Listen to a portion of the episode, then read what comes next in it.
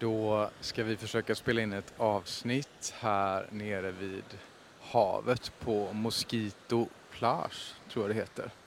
Men det blåser rätt mycket och det slår en del i vågorna så vi får väl se. Men vi gör ett försök. Mattias, vad har du i din mugg där borta? Alltså idag dricker jag, det är så osexigt det kan bli, te ur termos. Och eh, teet tog ju tyvärr slut igår hemma så att jag fick rota fram det som fanns och det var väl inte mitt favoritte ska jag säga. Utan det var ett eh, Darjeeling, ett sånt där småbladigt, ganska tråkigt te. Att det var ändå från Sibyllan såg jag. Det var från Sibyllan och jag tänker att det, allt kan inte alltid vara perfekt och fantastiskt och ljuvligt utan här får man väl blotta en liten spricka. Teet det var tar slut igång- även i vårt skafferi Absolut. och man får göra en liten häxblandning av det man hittar. Men det, var, det är jättegott det här teet. Väldigt milt, väldigt fräscht. Och har du tänkt på att det är väldigt gott att dricka varmt i värmen? Alltså för mig är te alltid gott. Ja men det är Jag dricker ju te till maten ibland. Ja men jag vet och inte så lite heller. Men du, eh, när vi har druckit upp det här ska vi gå ut och eh, gå en promenad. Jag måste röra på mig. Ja, Absolut, en promenad är väl aldrig fel. aldrig fel.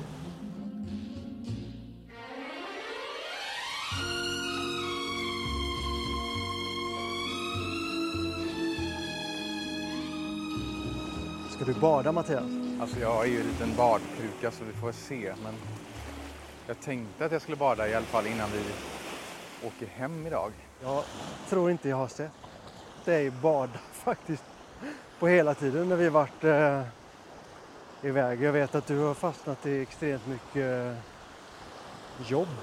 Alltså som entreprenörer som vi är och driver företag så är man ju aldrig ledig. Men de här två veckorna var ju tänkta att vara lediga men du har jobbat rätt mycket ändå. Ja, jag också för den delen, men du mest. Ja, fast det har ju ingenting med att göra varför jag inte har badat. Ska jag vara ärlig så är det för att jag har en förmåga att trassla in mig i en del i mina badbyxor. Jag får alltid skav när man har de här fuktiga byxorna på sig sen. Och jag älskar ju att gå när jag är nere vid havet. Jag hatar verkligen att ligga still.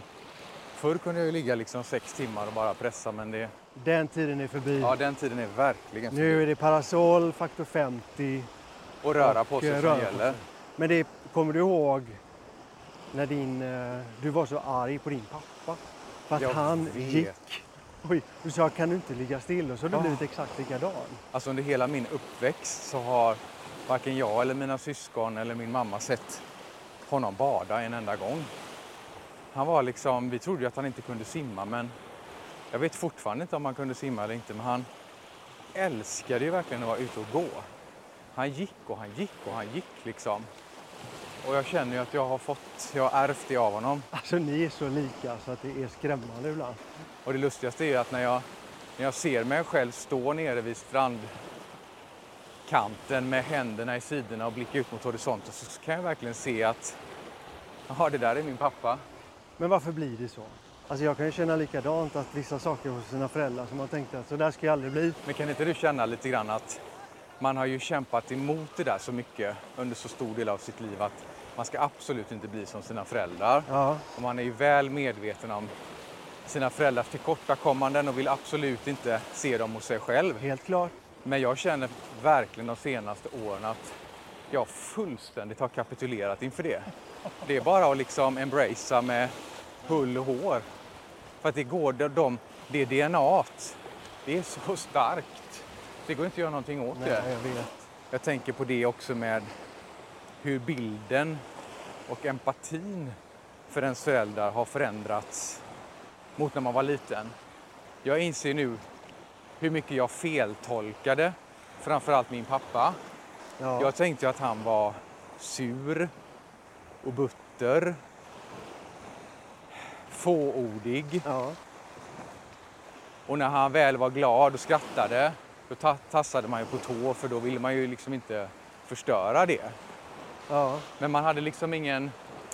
Man gick inte djupare i det annat än att ja, han är, ligger i sängen och surar typ. Eller håller sig undan och läser eller vill inte vara med på frukosten eller kommer upp senare. Men jag har ju insett att han kämpade ju med sig själv Ja, det är väl klart. och har förmodligen, eller hade, samma problem som jag. Ja, Det det är här att han jobbar mycket med ångest, oro, existentiella funderingar jag har förstått att han också hade en, en väldigt jobbig och traumatisk uppväxt som jag fortfarande inte vet så mycket om, men det lilla jag har hört. Och det är väl klart att när han var 35, 40, 45, alltså jag är själv 46 nu och jag jobbar ju med detta. Det är väl klart att han jobbade med det under hela sin uppväxt, precis som jag. Men det är väl Och någon... jag, jag säger inte att det på något sätt ursäktar mycket av, av mina upplevelser som jag har fått av honom på något sätt. För det där har man faktiskt en skyldighet att styra, precis som jag har en skyldighet idag att styra hur jag behandlar folk runt omkring mig. Men det ger mig ändå en viss förståelse och en viss empati. Och jag förstår helt plötsligt att men föräldrarna har ju faktiskt också ett känsloliv. De har också trauman och demoner, upplevelser som de behöver bearbeta och processa som man som barn och långt upp liksom i tonåren, alltså jag skulle säga ända upp i vuxen ålder, inte har någon förståelse för. väl Och det var ett väldigt stort uppvak för mig för inte så länge sedan när jag insåg det. Men också väldigt befriande på något sätt i min egna läkeprocess kring mina upplevelser om min uppväxt. Nu är ju din eh, pappa tyvärr död och min mamma har gått bort också. Men jag, jag vet, jag sa ju så många gånger till min mamma att alltså måste du vara så omhändertagande, måste du alltid vara så snäll, visa lite mer eh, framfötter allt det där. Och sen känner man ju så här, men gud, jag är ju likadan. Jag kan ju tänka ibland så här, nej men nu ska, nu ska jag inte vara så där eller tror man bara att man är mjuk? Nu säger jag att jag är snäll här. Det kanske är det fel. Alltså du är fruktansvärt snäll. Men är jag för snäll? Ja, men ibland är du nog lite för snäll för ditt eget bästa. Vissa reaktioner du har eller vissa sätt som du agerar på att så där hade ju inte jag gjort. Där hade jag nog satt ner foten eller där hade jag inte backat. Och det är ju, där ser man hur du, hur lik du är din mamma. Ja, det är då jag blir så arg på mig själv. Och så tänker jag så här.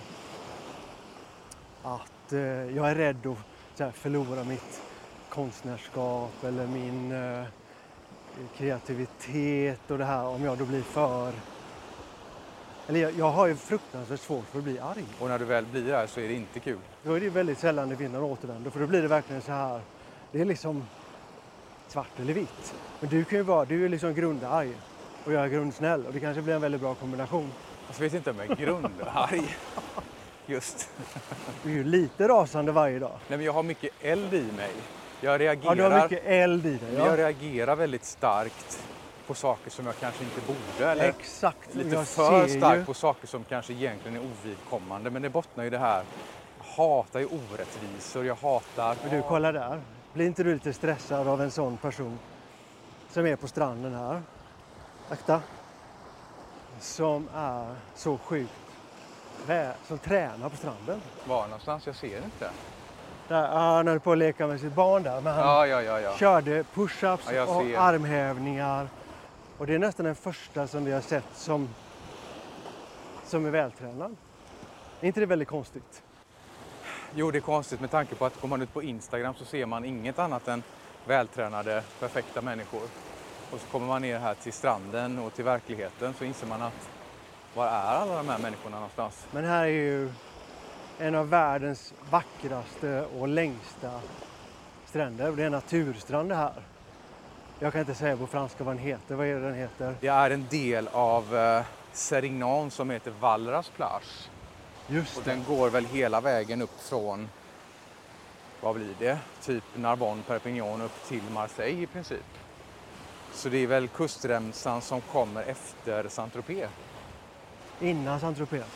Nerifrån Ja, sett. fr- från, eh, från, eh, Mont- Från spanska gränsen från sett. spanska gränsen ja. Precis. Och till, eh, ja men långt bort i alla fall. Och den är ju, alltså den är helt sinnessjuk. Och det är så mycket folk. Men det är så vackert för att den inte har någon början och något slut och det är lite sanddyner. Det finns ingen strandpromenad, det finns inga parkeringar. Man parkerar på stranden. Det är väldigt orört. Och de eh, restaurangerna som finns är oftast i, eh, men typ som byggda i vrakegods. Men maten är ju så otroligt bra. Kommer du ihåg vad vi käkade till lunch? Ehm, det här eh, burratan med pistagekräm, melon och fikon. Ja, men den var helt otrolig. Och de här padronsen som, man då, som var också stekta i någon eh, ricottaost var det va? Jag tror det var något sånt. Och så var det ju då en dips, tre olika dipsåser som var ringlade på ett fat så det var som ett konstverk. Vi kan lägga upp lite bilder på det i samband med att den här podden Ja det måste vi göra. släpps. Jag tog ju lite fina bilder där vackert. igår. Men det är vackert på ett, det är raffinerat men ändå rustikt. Och folk njuter av det också.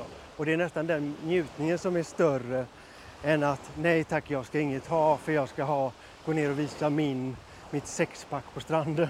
Det, Ja. det är inte det som är det viktiga utan Ja, det beror på vem du frågar. Jag hade gärna haft Nej, ett men sexpack alltså- och gärna visat upp Ja men det. det hade väl jag också haft, men du har ju nästan det. Alltså vi tränar ju fruktansvärt mycket båda två, men du tränar ju extremt mycket. Vi har pratat om det tidigare och det är en del av vårt skönhetsarbete att, att hålla oss i form. Men vi också, man får aldrig glömma att njuta, Jag tycker det är njuta så... av livet. Jag känner mig ofta lite knäpp för när man får frågan om varför man tränar så svarar ju nästan alltid alla för hälsa och allt det där som är politiskt korrekt. Men för mig har det aldrig varit så. Men det kanske är för att jag tar hälsan för givet. För mig handlar det väldigt mycket om, och det skäms jag inte för att erkänna, att vara snygg naken. Vara snygg när jag ser mig själv i spegeln och Jag skulle precis för andra. fråga det. Vad är dina mål med träningen? Men jag tror att det är, det fåfänga. Fåfänga att utvecklas, att bli en bättre version av där jag är idag. Ja. Det är någon form av ett, ett utvecklingsarbete men jag kan villigt erkänna att det absolut bottnar i någon form av fåfänga och strävan efter att bli så perfekt jag bara kan bli med de förutsättningarna jag har. Eller jag måste hålla med där. Att jag tränar ju inte för att vara snygg för någon annan. När du säger att, jag, att du vill vara snygg naken så tänker jag kanske lite tvärtom. Jag vill att mina kläder ska sitta snyggt. Men det är väl klart, det är någonting Är man du får på köpet när man får en bra proportionerlig kropp. Men jag vill att min bröstkorg ska vara bredare än min mage till exempel. Jag vill ha snygga ben. Eh, armarna får inte vara för stora. Det måste passa en snygg kavaj. Ja, men allt det där. Alltså det, det är ett ständigt arbete. Men oavsett vad man tycker och tänker kring det här, oavsett vad som är politiskt korrekt, så är det ju faktiskt ett faktum att kläder tillverkas ju för att passa på en viss typ av kropp. Om den egna kroppen går utanför ramarna där så sitter ju tyvärr inte kläderna så som det är tänkt att de ska sitta eller så som man vill att de ska sitta. Jo, men sen tror jag också framförallt att det viktiga är att man, att man känner sig snygg. Och att man ska trivas i sitt skinn. För det, det utstrålar liksom både skönhet, livsglädje, allt det här som gör att man faktiskt känner sig snygg. För det kan bli väldigt fel om man tänker att, att man trivs inte i sitt skinn förrän man har nått ett visst mål.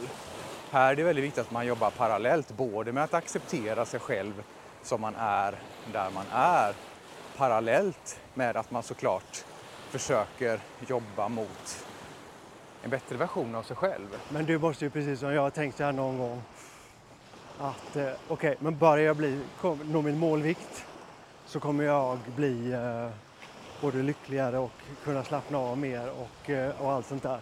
Och så når man dit och så inser man att men det här har ju inte alls med det att göra.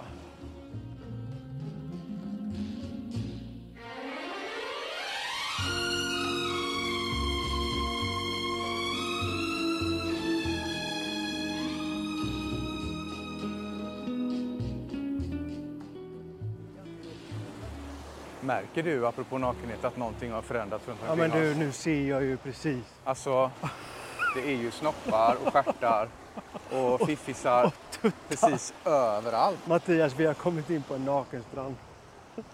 Och nej, vi har gått och pratat så mycket så vi har missat de här flaggorna. Herregud! Men Oj då. Ser du vad härligt?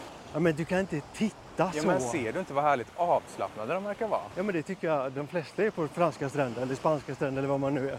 Men du, eh, du vet väl vad man gör när man eh, kommer in på lite eh, nya områden? Ta seden dit man kommer. Exakt så. Aldrig Jo. i livet över min döda kropp. Nu stannar du och så tar vi av oss brallorna. Men de tittar ju, vi kan inte gå här med brallor på oss. Ja, du får ta av det först i så fall. Så Ja, men får jag har inga problem med det. Alltså noll problem med det. Varför skulle det vara konstigt? Varför skulle det vara... vara, vara... Jag tycker inte det är konstigt. jag tycker det är jättekonstigt. Men jag vet, vi har diskuterat det här förut. Jag har liksom aldrig sett mina föräldrar nakna. Måste du ha gjort. Nej, Men jag har tänkt på och det förut mormor, Mattias, att du är så... heller. Du står alltid och smusslar med handduken och grejer när man är på strand eller man, omklädningsrum och allt sånt där. Men medan du skäller på mig nästan att men ta på dig någonting. Jag kan ju komma på hemma i vår våning att jag går runt som man är född och eh, jag har inte vi så mycket insyn men Åh nej, ska du låtsas att du är sådär lite fri nu? nej jag är inte fri så. Du Och inte åt överdriver. fel håll. Du går verkligen Nej, inte nej, runt nej, nej. naken hemma. Ja, men ta av det. Nu har jag tagit av mig. Men vi får nog gå några meter till. Varför då? Men jag måste bara landa i det här. Men alltså tänk så här, nu är du ensam på den här jätte, jättestranden. Med Ensam? Så, vänta då, med så många människor. Ensam med badbyxor på dig. Men tänk om vi möter någon vi känner. Och vad spelar det för roll? Det spelar jättestor roll. Men det är samma sak, då, då har ju de heller inga kläder på sig. Alltså det är här det kommer in det där i betraktarens... Eh, Så du menar Eller alltså att du skulle vara bekväm på. om vi mötte någon från vår arbetsplats här? alltså jag hade inte svimmat. Jag frågade inte om du hade svimmat, jag frågade om du hade varit bekväm. Jag kanske hade tittat mest på ögonen och inte, inte liksom så mycket längre ner. Nej, men de hade ju haft kläder på sig. Det funkar ju inte. Det måste vara på lika villkor. Alltså kolla runt här nu. Alla är nakna. Det ser väl inte konstigt ut? Nej, men det är ju ändå ett litet undantag. Fast det är jag ju hade- särskilda platser som är anvisade Ja, för de som vill vara precis. nakna. Vi lever ju inte i ett samhälle där man går naken så du får ju mig låta som att jag är ett ufo för att jag inte trivs att gå runt här Men ta av naken. dig byxorna nu då. Jag ska, du får bara lugna dig lite. Jag kan säga så här. Det är bra mycket skönare att gå naken än med byxor på. Det är ändå varmt. Man kan bada. Det är liksom inget som, som skaver. Har du tagit solskyddsfaktor där på då? Nej, det har jag glömt. Ja, du ser. Så du går runt med en Jag stopplykta mellan benen. Vi har ju pratat så mycket om vikten av att använda ett Ja, bra men då får jag, solskydd. jag får väl... Eh, men det är så kort stund. Alltså jag tänker inte gå så här Men vad tror du folk skulle säga när du la det här nu och började smörja in med lite SPF? Men nu går, går du för långt. det är klart, man vad skulle... Vad, nu börjar jag stamma också. Nu blir jag jättenervös. Tänk om jag bränner upp den. Så det bara blir så här litet kol kvar. En chili. Nej, jag tänker bara en liten kolbit. Och, och nu ska du skylla på det att du inte kan ta dig för att du inte vill bränna den. Är det det? Eller tänk om man bränner skinkorna sådär så man inte kan sitta ikväll. Ska den här podden handla om tar Mattias av sig eller inte? Ja, den stora frågan. Åh, hjälp alltså. Jag funderar Men på du- det här med varför det är så stigmatiserat just det här med nakenhet. Från Adam och Eva. Är det därifrån tror du? Jag vet inte, men det känns ju som att kulturen vi lever i gör ju inte saken enklare direkt. För Nej. vi matas ju med bilder dagligen. Framförallt för oss som är ute mycket på sociala medier och tittar. Och de bilderna projicerar ju en helt annan bild än den bilden som man själv ser i spegeln. I min känsla i alla fall. Jag vet ju att många, många drömmer om att faktiskt se ut som du gör i kroppen. Och tycker att det där är, men det där är ju målet. Det var väldigt snällt sagt. Nej men du, du vet ju själv att det är så. Men tänk då att Då jag det har ju tränat nästan på daglig basis i, blir det mer än tio år nu. Och då Ja, pratar det, ger, vi, det ger ju res- resultat. då, ja, men då pratar vi kanske fem dagar, sex dagar i veckan. En dålig eh, vecka tre gånger. Och ändå tycker inte jag att jag är i närheten ens av där jag vill vara. Men du är ju 46 år. Och ser faktiskt väldigt bra ut i kroppen.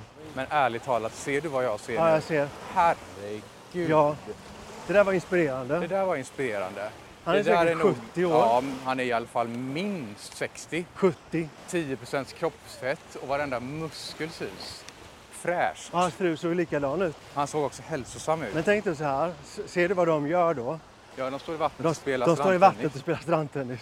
Alltså ständig rörelse. Det är ju någonting som eh, jag tror är lite nyckeln till någonting. Tror du inte det? Ja, Men jag älskar ständig rörelse. Jag brukar ju säga det att vad händer med vatten som står still? Det börjar lukta Det illa. börjar lukta illa. Unket Jag tror på rörelse. tror jag med. Och vad behöver vatten för att det ska röra sig? Vind. Det behöver vind. Vad gör vind? Det renar, det renar. och blåser det ur. Och nu blir det lite filosofiskt här. Är är, det, är det um, lite ayurvediskt uh, tänk i det? Men lägg av. Jag är Berätta. det finns ingen religion eller något tänk Men har det. inte med religion Det där var bara sådana där. Filosofen, klyschor som man gillar. så här, hjäl, hjälp dig själv-bok. Ja men typ 10 tips till ett hälsosammare liv. Åh, bua.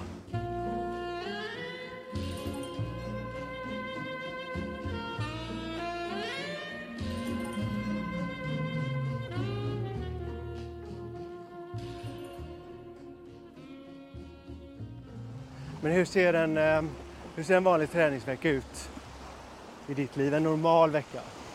Inte en sån där maxad vecka och inte en dålig vecka utan en, en normal vecka.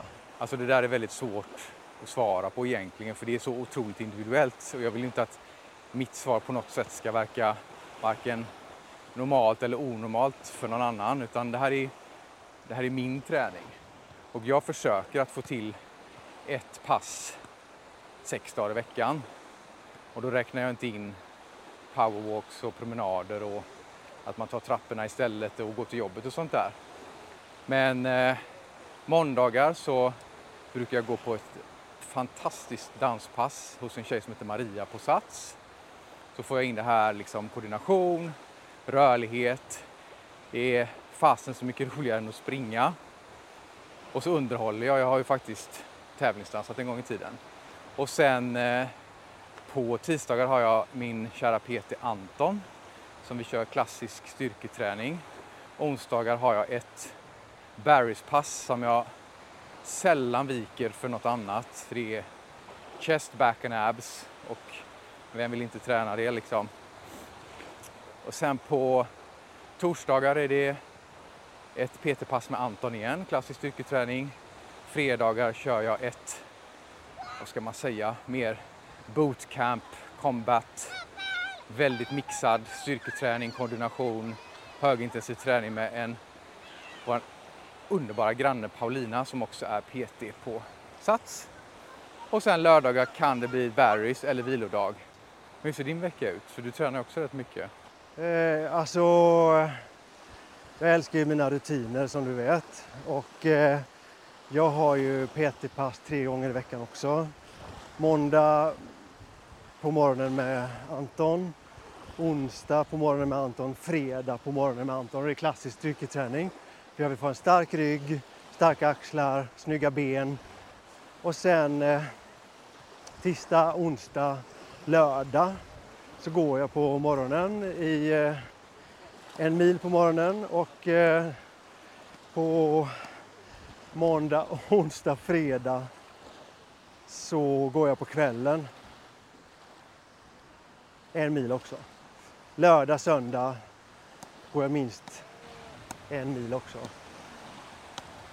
Så det, är, men det är en normal vecka för mig. Undrar hur vi hade sett ut om vi inte hade tränat som Jag hade gör. rullat fram. Med tanke på hur mycket vi äter. Jag hade rullat fram. Ja, Jag hade Alltså den, rullat träning- fram. men det är också så här, för mig är det så mycket för hjärnan också.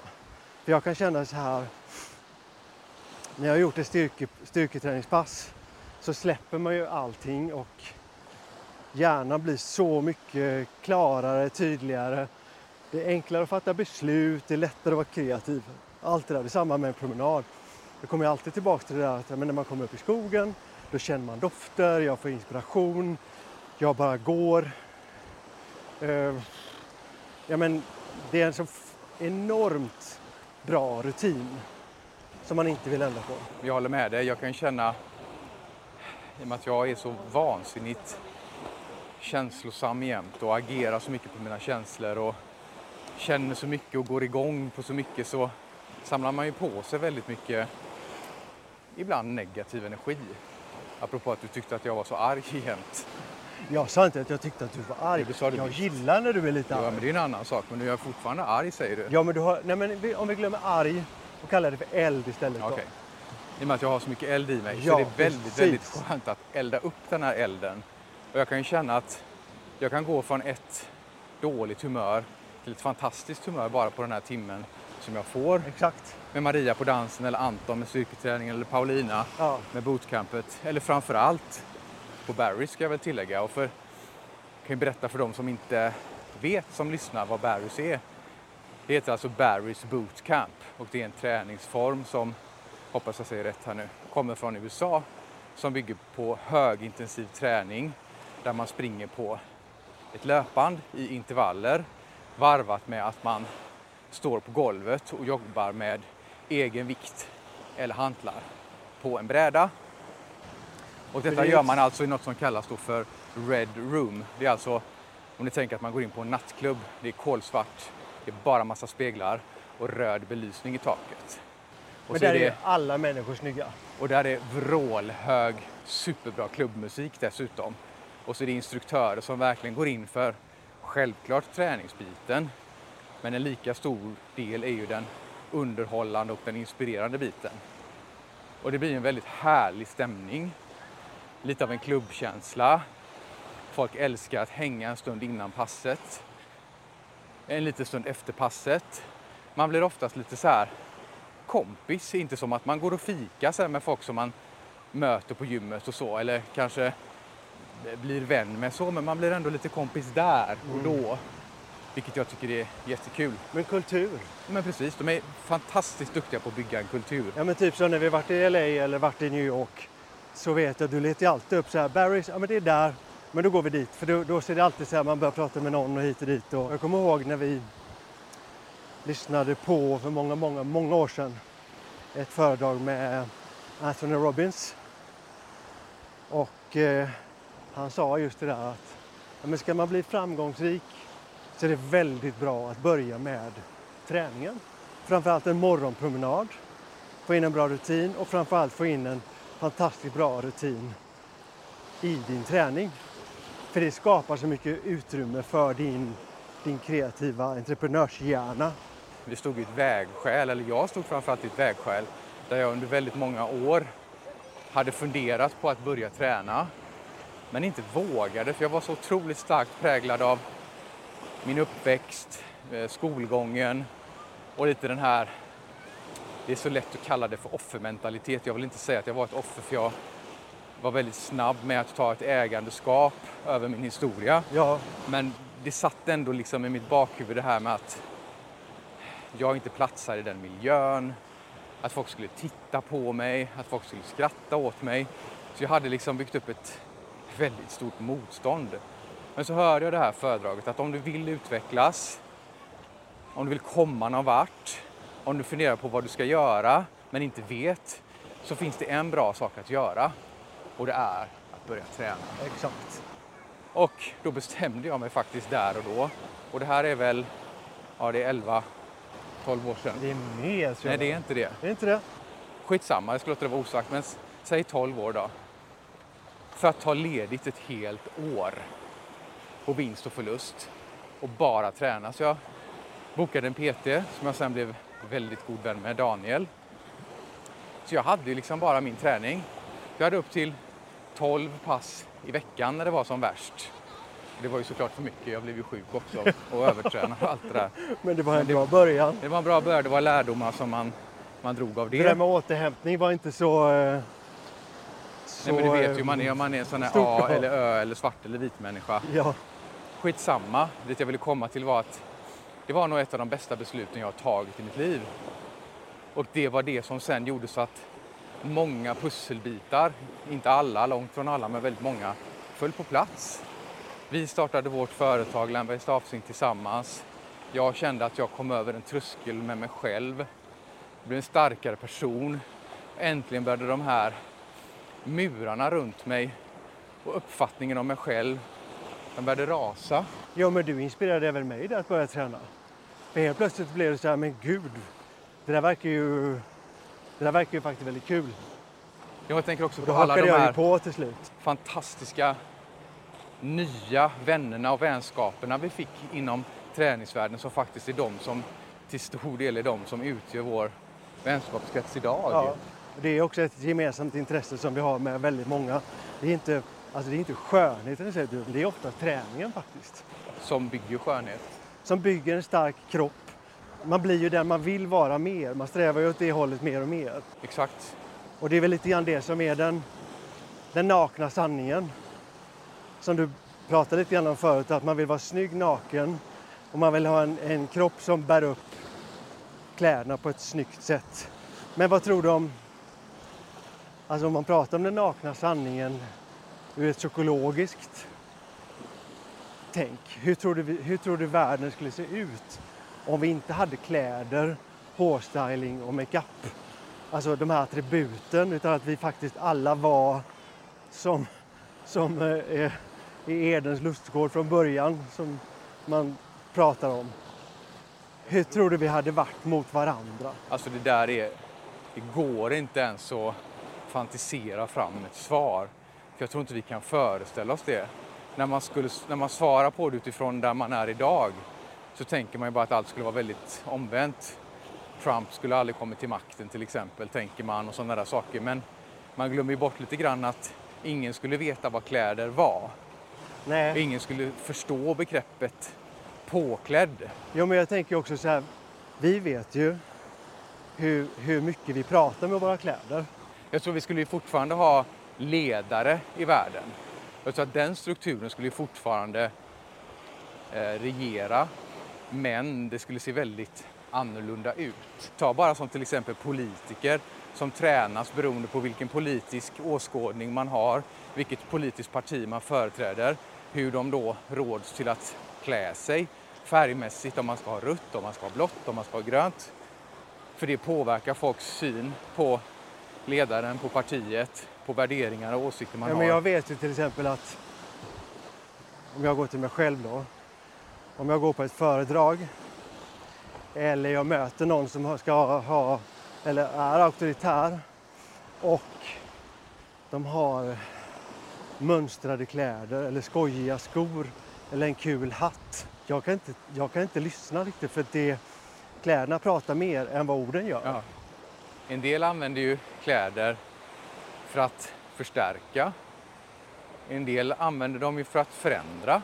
En del använder dem för att dölja och en del för att framhäva. Jag tänker på, jag såg ju ett klipp i morse med Dolly Parton. Oj, berätta. Jag Där hon älskar Dolly säger Parton. att hon att alla människor är födda med olika förutsättningar, fördelar och tillkortakommanden. Och I och med att jag har väldigt korta fingrar så har jag väldigt långa naglar. Sa hon det? Och i och med att jag har väldigt korta ben så har jag väldigt höga klackar. Och det är också ett väldigt härligt sätt att se på det utan något knussel. Exakt. Utan bara rätt och slätt för vad det är. Den ärligheten, visst är den härlig? Det finns väl ingen som inte älskar Dolly Parton.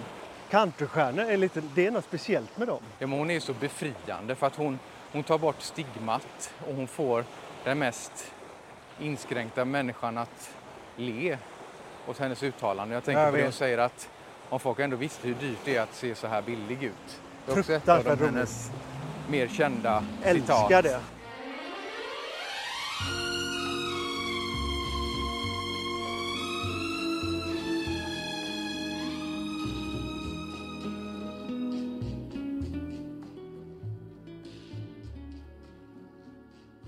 Eh, På tal om eh, country och eh, inspirerat av den stilen så har vi precis plöjt igenom eh, Yellowstone på Paramount.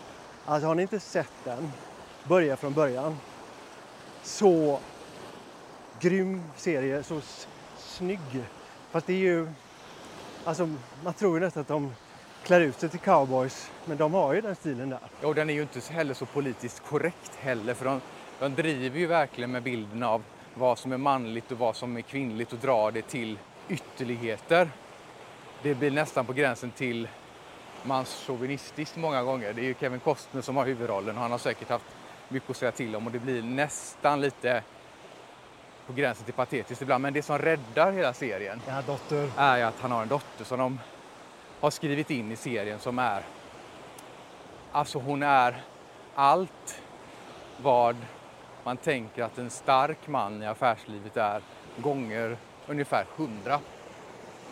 Och hon är så fantastisk, fantastisk och så befriande och en sån vansinnigt duktig skådespelare att man nästan... Jag skulle säga så att hade inte hon varit med så hade jag inte tittat på serien. Nej, hon är bäst. Bäst, bäst, bäst. Men allt är så bra. Hennes manus, hennes skådespeleri, hennes styling. Hennes Alltså, sätt att klä sig. Den- Man köper henne med hull och hår. Tänker du på att den stilen eh, tycker jag är rätt cool nu i höst? På en tjej. Alltså ett par lite slitna cowboystövlar. En klänning som är alltså, lite snäppet på flickklänning. Ja, men alltså, det kan nästan vara en småblommig klänning. Ja, och sen jättecool skinnjacka och alltså en cowboyhatt är ju inte fel. Eller? Alltså det, Eller jag bara färgad Nej, du av... är inte eh, alls fel. Jag håller med dig. Men det är ju väldigt viktigt här bara att sätta in det i rätt kontext. För det kan väldigt lätt, och nu säger jag säkert något jättedumt här, men det kan väldigt lätt bli Kungsbacka-mamma. Åh, med en stor Range Rover. Ja, och det är Varning. inte alls så vi menar. Jag vet inte om det skulle funka här om jag ska vara riktigt ärlig. Alltså, jo, men om man gör det på rätt sätt. Om det kommer inifrån och man känner att gud vad jag är snygg i det här. Usch vad hemskt jag känner mig som sa så nu. Men du, ska inte du ha ett par cowboystövlar i höst? Med ett par vida coola är? från Broadway and Sons. Jag var på väg att köpa världens snyggaste cowboyboots från Celine med en liten metallhätta fram till. Har du glömt det? Ja, det har jag glömt. Och vad sa du till mig då? Att de kan du aldrig ha. Nej, exakt. Och de tog ju slut med en gång. Det var väldigt dumt sagt. Men jag tror du har lite rätt där. När ska man ha det? Ja, det, får ju, det får hamna i garderoben bland de andra där plaggen man ska ha i, i vindarnas land. Ja, det var Patrik, vad säger du? Ska vi, är det inte dags att vi klär på oss här nu? För nu ser jag att snart är den här nakenstranden slut och jag har inte någon lust att fortsätta naken in på den påklädda delen. Även om vi är inne på den nakna sanningen. Även om jag känner att jag börjar bli lite, lite mer bekväm. Jag känner att jag har, jag tror jag har bränt rompan lite. Jag har nog bränt mer än bara rumpan. Tror du att det kommer bli en vana det här? Inte för mig. Inte? Nej. Ska, det var, ska, ska, det du var gå i, trevligt som ett experiment. ska du gå i och bada naken? Nej, absolut inte. Varför? Nej, men jag ska klä på mig nu. Okej, då tar vi på Nu oss. räcker det. Okej, då tar vi på oss. Men vi rundar väl av där och så tackar vi våra lyssnare för att ni har orkat lyssna på oss och vårt käbbel och gnabb och tankar om skönhet på både ett djupare plan och ett lite mer eh, fånigt plan kanske. Ett ganska, ganska, en ganska naken konversation skulle jag vilja säga. Extremt En naken naken idag dialog idag. på fler än ett sätt. Väldigt skönt tycker jag. Och för er som är intresserade av att eh, lära känna mig och Patrik mer så kan ni gå in på Instagram på Lernberger Stafsing, Patrik Lernberger eller Mattias Stafsing. Och eh, fram tills nästa poddavsnitt så får ni ta hand om er och testa gärna att åka till närmsta nakenstrand och utmana er själva och klä av er. Tack för att ni lyssnade. Vi hörs nästa vecka. Ha det bra, Hej då! hej då!